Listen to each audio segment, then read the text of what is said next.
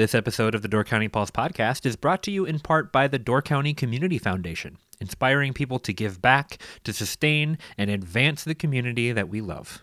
To learn more, visit givedoorcounty.org.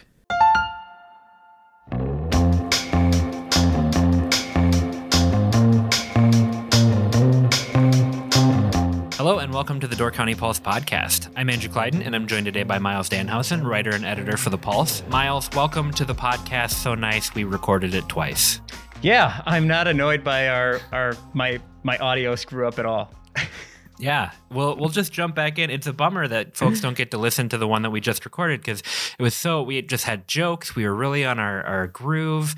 Uh, there was a standing ovation at the end. It was really wonderful. But uh, I, I, guess I guess that'll have to be lost to time as we jump back in to uh, to do a worse version of it this time around. It was probably our best podcast we've ever recorded. Now lost, yeah, to history. Right. You cried. I cried. It was, you know, it was a really impressive episode. But uh, let's just let's just jump into it. We'll we'll try to do a better or at least a runner-up version now. We got a couple things to talk about this week. This week, of course, being uh, you know just a normal week with nothing of note. Uh, the election is fully in the rearview mirror at this point. Uh, nobody's talking about that anymore. So nope, not at all. What, what is there to what is there to talk about at all? Uh, yeah, pretty quiet on the election front. Uh, it's nice everyone just put that to bed and moved right along with life, um, except for an, a likely recount in the state of Wisconsin coming our way. It all signs point to that. This is actually the third closest election for the president that Wisconsin has seen in the last 20 years. Both uh, 2004 and 2012, I believe, if I have that right, are closer. Um, and in, a recount in Wisconsin is important because recounts in the past have generally had large implications on the results, correct? yeah, very large, as in like a few votes here and there. Um, sure. The, the previous recounts have not turned, have not changed the result of these elections, nor did the governor's recount a couple of years ago. Um, the kind of of more note is the fact that the Wisconsin legislature, led by Republican Robin Vos, has pushed for an investigation into the election based on what appears to be a lot of email and internet allegations um, of fraud. However, when Robin Vos says he wants to investigate, and Joel Kitchens has seconded this in a report this week from Deb Fitzgerald in our paper, is saying we don't believe anything happened. We don't have evidence of any irregularities, but we want to investigate to assure these people and confirm that the election was conducted and the voting was conducted above board, which is kind of like investigating a murder when there was no murder or no crime and no evidence of a crime. But right, it, it reminds me of like making a 911 call and they being, you know, 911 what's your emergency? Well, nothing, really. I just want to make sure people come out and and confirm that everything's okay. Yes. Like is that yeah, yeah that's a good, that analogy. a good analogy. Yeah. Um now if I I think it's great to investigate if there is some really solid evidence, but apparently, and this is what some legislators have told us, Congress and um, state, is that they've seen stuff on the internet or they've gotten emails, which, I mean, that's a weird uh, way to base an investigation, but nonetheless, we are going to have one. Um, I would be shocked if anything changes. The county clerk here in Door County did their canvas, um, found no irregularities, confirmed the original vote. On the plus side from the election news, Door County's turnout um, turned out 92% of registered voters turned out in Door County this year. Really great participation rate for our county.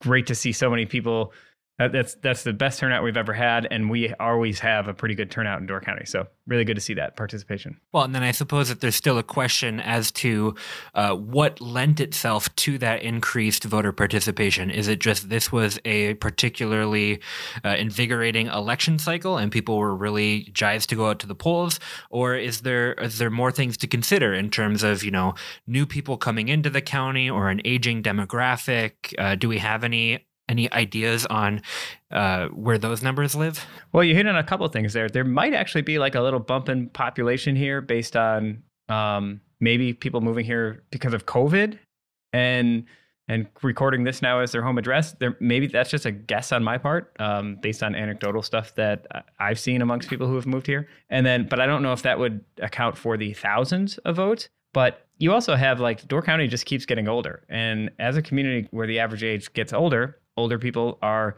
more involved in the electoral process. They tend to vote in higher numbers. So it may just be um, representative of the fact that we are one of the older communities in the state and old people vote. Right.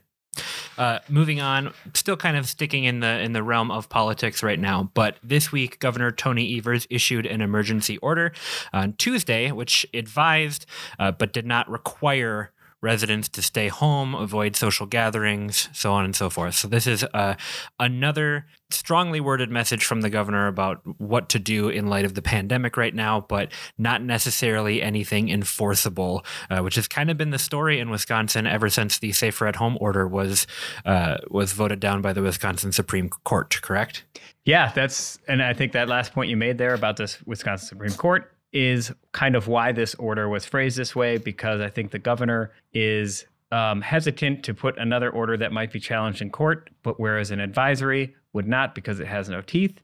So that's what we get now. Um, still somewhat effective. I know some people have been like, okay, we're going to shut down our offices or maybe we're going to shut down our business. So it still has an effect. It's not that it's totally toothless because there are still a great number of people who say, hey, if the governor is saying this, if the health department is saying this, I respect those departments. There's also a lot of people who say, yep, so what, not doing it, including some uh, legislators from across the aisle who have said, um, hey, I'm, you can't tell me what to do with my Thanksgiving. I'm still getting together. I'm still celebrating. I'm still getting inside. You can't stop that. Um, that that was kind of paraphrasing from um, one particular legislator. There's also, you know, Senator Robert Cowles out of the Green Bay area, Republican, longtime senator, state senator, said he agrees with the governor and put out a statement basically saying, yes, I we should be doing this together. This should be joint statements. This should be bipartisan. Um, but nonetheless, I do agree with the governor, and we need to be taking these steps. We need to wear a mask. We need to social distance. We need to avoid indoor spaces. So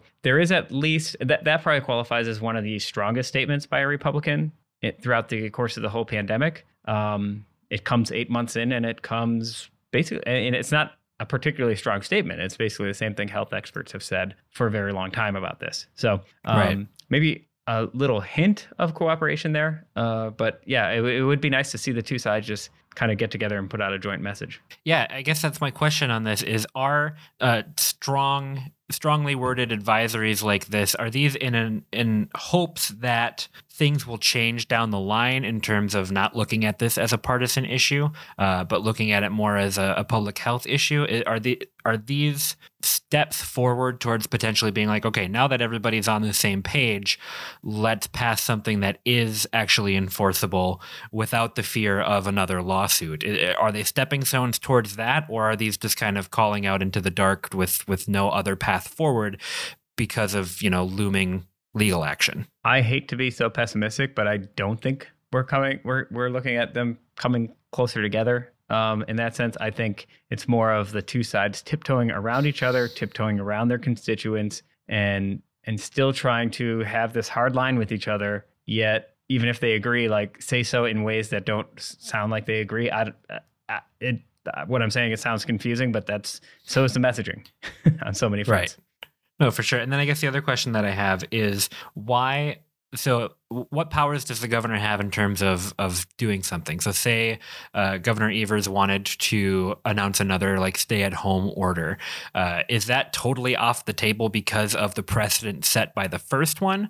Or is that another thing that would require litigation and and why not push for something like that knowing that it's going to get into a legal battle? Um, you know there's this balance between like showing your power and pushing hard and actually doing something that might be effective for public health. If he if the governor puts another order out that we're a stay-at-home order, it probably immediately becomes a political football, becomes a lawsuit, almost guaranteed, and quite likely gets thrown out. And that has been, you know, as long as the legislature is controlled by the Republicans and the Supreme Court is very partisan um, in favor of the Republicans, that's going to be how that that game is going to be played. I don't see that changing. So I'm sure the governor is probably playing some sort of calculus of what can I still do to say something that is strong but doesn't cross that line to the point where it becomes that legal battle. You know, it's, it's you know, if the governor were more charismatic, maybe it, it would change things. Maybe if his public speaking were like in a more powerful way, you know, like not to slam the governor, but like, you know, a guy like I, I hate to compare it to Cuomo in New York because Cuomo also has like uh other cooperation within his state government, where we are very divided in Wisconsin. But there is value in being um, charismatic, you know, and it, that's maybe something he just doesn't have to that same degree. Sure. Uh, one thing about this that is not political is that it is coming on the heels of surging case numbers in both the nation, but Wisconsin and in Door County. So numbers are continuing to go up across the board. Um, are, are we seeing any sign of slowing down in Door County after the big rushes in September and October? Or are we looking at potentially another large wave of cases coming, you know, at the end of next weekend or two weeks from that? I, basically following Thanksgiving as we move forward. Do you have any indication from the numbers in terms of where we're sitting in Door County? Uh, it, it's same old story. It's continue to grow. Um, two weeks ago, I think we recorded 200 cases. Last week, we recorded 240 cases. This week, it seems like we're on pace to record more than that. Um, you still have sporadic, you know, as Brian Stephens at the hospital would say, you'd have like three days when you don't have any patients, and then suddenly you have four patients, and they have staffing issues. They have staffing staff members at the hospital who are being exposed or catching COVID themselves. Now they're out of the rotation, which means their ability to perform all the other regular operations becomes trimmed down. Like you, maybe you can't do some electives, maybe you can't provide some of the service in the ER, and that I shouldn't say that they they have to to provide the service in the ER. They have to cut certain other areas to make sure they have that staffing available and the staffing available for the COVID unit. So they're they're on pins and needles at most times. They're just trying to make sure like what's the bad news we get today. If we get a bunch of patients or we get a bunch of staff out, that drastically alters how they can operate and serve the community. Then they're also hamstrung by whatever happens in the Green Bay and Fox Valley area. Um, the ICU capacity in the state is just about capped out right now. The um, hospital capacity has been at about 85% for several weeks. That is even with hospitals shutting down a lot of other procedures that might have inpatients over for for days or or longer. Um, there's a story of somebody who tried to find a, a bed in Green Bay when their uh, husband had a heart attack and took all night to try and find a hospital to transfer their husband to from Sturgeon Bay. So that's not to be alarmist, but the alarm should be raised, right? Like people need right. to be concerned about this stuff. They need to recognize that it's real. I talked to a patient this week who um, had COVID, spent five days in the ER, five days after that, bedridden at home, and uh, 50 or 58 year old person, like with an underlying condition, but not nothing where you would see this person and say like, oh, they're they're ripe for COVID, you know, like they're going to be knocked down by this, but they in fact were. So it's it's very real. The cases get worse. It's spread all over the county. Um, it's roughly equal 400 since the beginning of the pandemic. There's been about 400 cases in Northern Door, 400 cases in Sturgeon Bay, in the city and surrounding areas, and 400 cases in Southern Door. So it's everywhere. Right. So, Miles, one last thing that I wanted to talk about uh, away from from COVID and the politics of things is uh, one of our other favorite things to talk about on the podcast, which is affordable housing.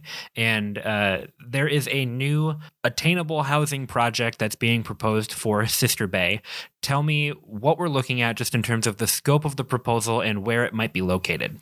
All right. So, Marissa Downs is a affordable housing developer out of the Fox Valley area she proposed to the Sister Bay Plan Commission a couple of weeks ago a development for 46 affordable housing units that would be located near the Northern Door Children's Center. Um, that is, for those not super familiar with that, that's on the um, south end of Sister Bay as you go down Highway 57. So just a little outside of the downtown area. Um, these would be supported through WHEDA tax credits. That's the Wisconsin Housing and Economic Development Authority. And those would be tax credits as long as these, once you get those credits, your apartments are earmarked for certain income levels and certain rents based on those income levels. And it's kind of a complicated formula, but in general, this means that rents for a, anything from a one bedroom to a three bedroom could be between $330 a month and $800 a month. So, in terms of the the gaps that a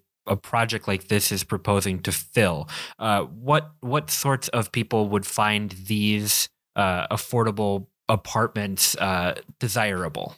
Um, it's a wide range. There is a similar complex, much about half the size, called the Blackstone Cottages, has been there since 2013. And if you drove by them, it's a really nice complex. Every unit has a garage, um, pretty nice fixtures. You know, it's not like the highest end fixtures, but it's it's a really nice apartment. Much better than anything you probably see on the the rental market for housing in Northern Door. And I say that because there really isn't a rental market for housing in Northern Door in, in, in, the fact of like there's not like a place where you would go and find a bunch of listings. So this could be housing for working families um, who who are working full time but maybe not making um, a, a high wage. So it could also be retirees um, I talked to the property manager at the Blackstone Cottages, the other uh, WHEDA supported housing project there, and they said roughly half of their um, renters are senior citizens, mostly single women in their 80s who cannot find housing anywhere else. And that's so some of them might be a single woman in their 80s renting a three bedroom apartment because it's the only apartment they could find. So, right. So you have yeah, this. And that's I think one of the big challenges to something like this is that you you have these brackets that people need to fall into, and if you're if you're above the bracket for something, even by just you know a thousand dollars a year, that puts you in it, it it seals off that door for you and then the next door might be something that's much more expensive so it it's it's a challenging proposition to try to thread the needle on especially when there isn't that great sort of like uh, linear scale for options for people. It's like, oh, well, I couldn't afford, you know, $800 a month, but then there's this place over here where they've got $900 a month apartments.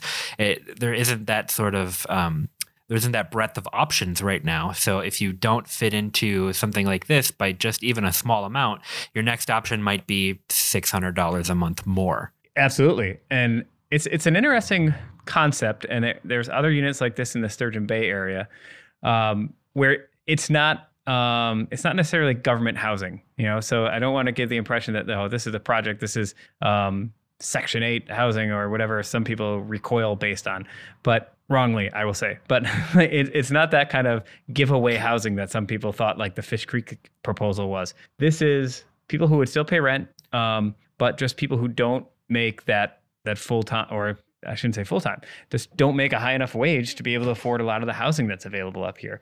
Um, so uh, on the flip side, so they're paying between 300. So like, let, us say you had like a two bedroom for $800 a month and you made slightly more than, than that. So it's tiered by brackets. So it's based on the Door County median income, median household income. So if you make 30% of the county's median household income, your rent would be say 330 a month for a one bedroom. If you made 50% of the county's median household income, and I'm just throwing this out there, your rent would be say $600 a month. So it's it's tiered. So you're not just getting a giveaway. And it's it's tiered that way so that like okay, we're renting these for $600 a month. All right, I'm a I work in Milwaukee. I I'm just going to take this because this is a really cheap way to get a rental apartment in Door County, and I want to come up every weekend.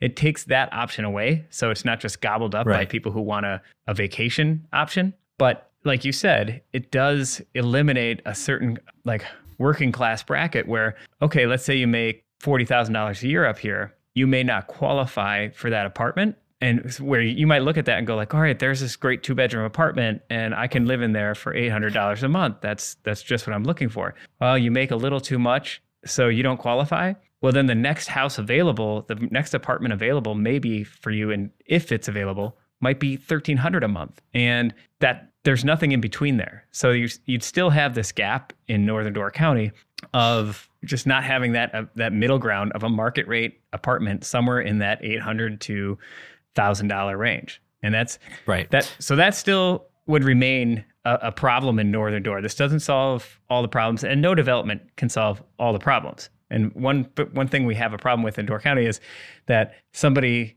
does something and somebody just focuses on all the things that it's not instead of saying, well, this does fit this niche. And an example of that, right. there are 70, 70 some units that have been built between like Niagara Ridge and the Glen, two developments in Sister Bay they are not affordable housing, so to speak. They're, some people would call them workforce housing. They, that's debatable. They rent for about twelve seventy five to thirteen seventy five a month, and they filled in no time at all. So clearly, there's a market for them. So there is a, a need. There is a niche for them. It just doesn't do everything that we need up here, and it's, it's Sister Bay now has to decide if they want to help make this other this thing that fills a different niche. Right. Yeah, and that's that's going to be the solution long term. It's not one thing that solves all of the problems. It's a or it's a patchwork of different things that will all solve individual problems and and at the end of it you'll have everything filled. Ideally. if you keep working Right. at it, right? Um, Right. So where is this project right now and what are the next steps for it moving forward? So Marissa Downs brought this to the Sister Bay Planning Commission a couple of weeks ago, basically trying to get their initial feedback on, okay, here's this idea. Do you like where I'm going with it? Is this something you guys would approve of as a use for this property? And should I start putting more of the the work together on this? It should, like basically saying, I don't want to do all this work if you guys don't have any interest in seeing this come forward at all. And the the Plan Commission was very much in favor of it. Denise Bhirdo, the Plan Commission chair, said termed it as a potential turning point for Northern Door County, basically saying, you know, in Sister Bay, we spent a lot of money on the beach, on the downtown area, on amenities for tourists, and improving things for our business community, which is awesome. But she said, now we need to do some other things to invest in our community, our local communities, our workforce, which in turn helps the business community. So that starts with a place for them to live and a place for them to to see a future where they can invest in Sister Bay and eventually graduate to buying a home in Sister Bay and being there long term. So Plan Commission gave it the okay. Marissa now says to make this work, she needs, and she said all this to the Plan Commission as well. It would be reliant on those tax credits, which wouldn't come through until late next spring, April or May. And it's a competitive market, so there's no guarantee that she would get those credits. If you remember, the West Side School in Sturgeon Bay went for similar tax credits last year, did not get them, so that thing has still not happened. It might still be on the drawing board, but it hasn't moved forward. And then um, she said it also would require some either other grants to pay for some things or some more investment from the village of Sister Bay in terms of, you know, potentially helping build with some of the infrastructure surrounding this apartment, which would be like the roads, uh, sewer and water hookup, maybe a stormwater retention pond. Not cheap, but you know, if the village does that, that basically what she says is like that could be hundreds of thousands of dollars. If if we had to do that for the development we couldn't do it affordably. Like it, it does the numbers don't work out. So just be looking for some sort of um, cooperation and partnership from the village and if you when Jackson Parr was uh, up here full time for us at the Pulse, he did a lot of reporting on some of the developments in Sister Bay, and they've gotten burned in the past by developers who did not come through and fulfill their promises. And Marissa um, said she recognizes that and is a you know understands the village may be hesitant, but that's that's a risk that she's hoping they're willing to take. Right. Well, we will continue to uh, monitor the situation as it moves forward. I'm looking forward to seeing what comes of this. With that, Miles, uh, great job on the second recording. Do you want to record this episode a third time? Yeah, why don't we just erase this right away as soon as we get off the the phone here, and uh, yeah, we can just do this again because I just want to keep repeating myself. Yeah, it's it's a it's a great set of stories. Uh, I would I would like to do it a third time. Uh, let's hope that we don't have to though, and uh, we'll we'll call it there. All Uh, right. If if you're here if you're hearing this, we did it.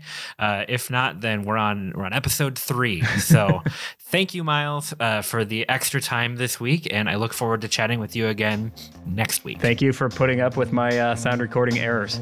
oh, it, it happens to the best of us, and and you are the best of us. So. Thanks, Andrew. Thank you so much for listening to the Door County Pulse podcast. If you want to support us at the Pulse, check out doorcountypulse.com slash shop, where you can get a weekly Pulse subscription, purchase some incredible Door County artwork from Pulse artist Ryan Miller, and much more. We hope you've enjoyed the Door County Pulse podcast, and we will see you next time.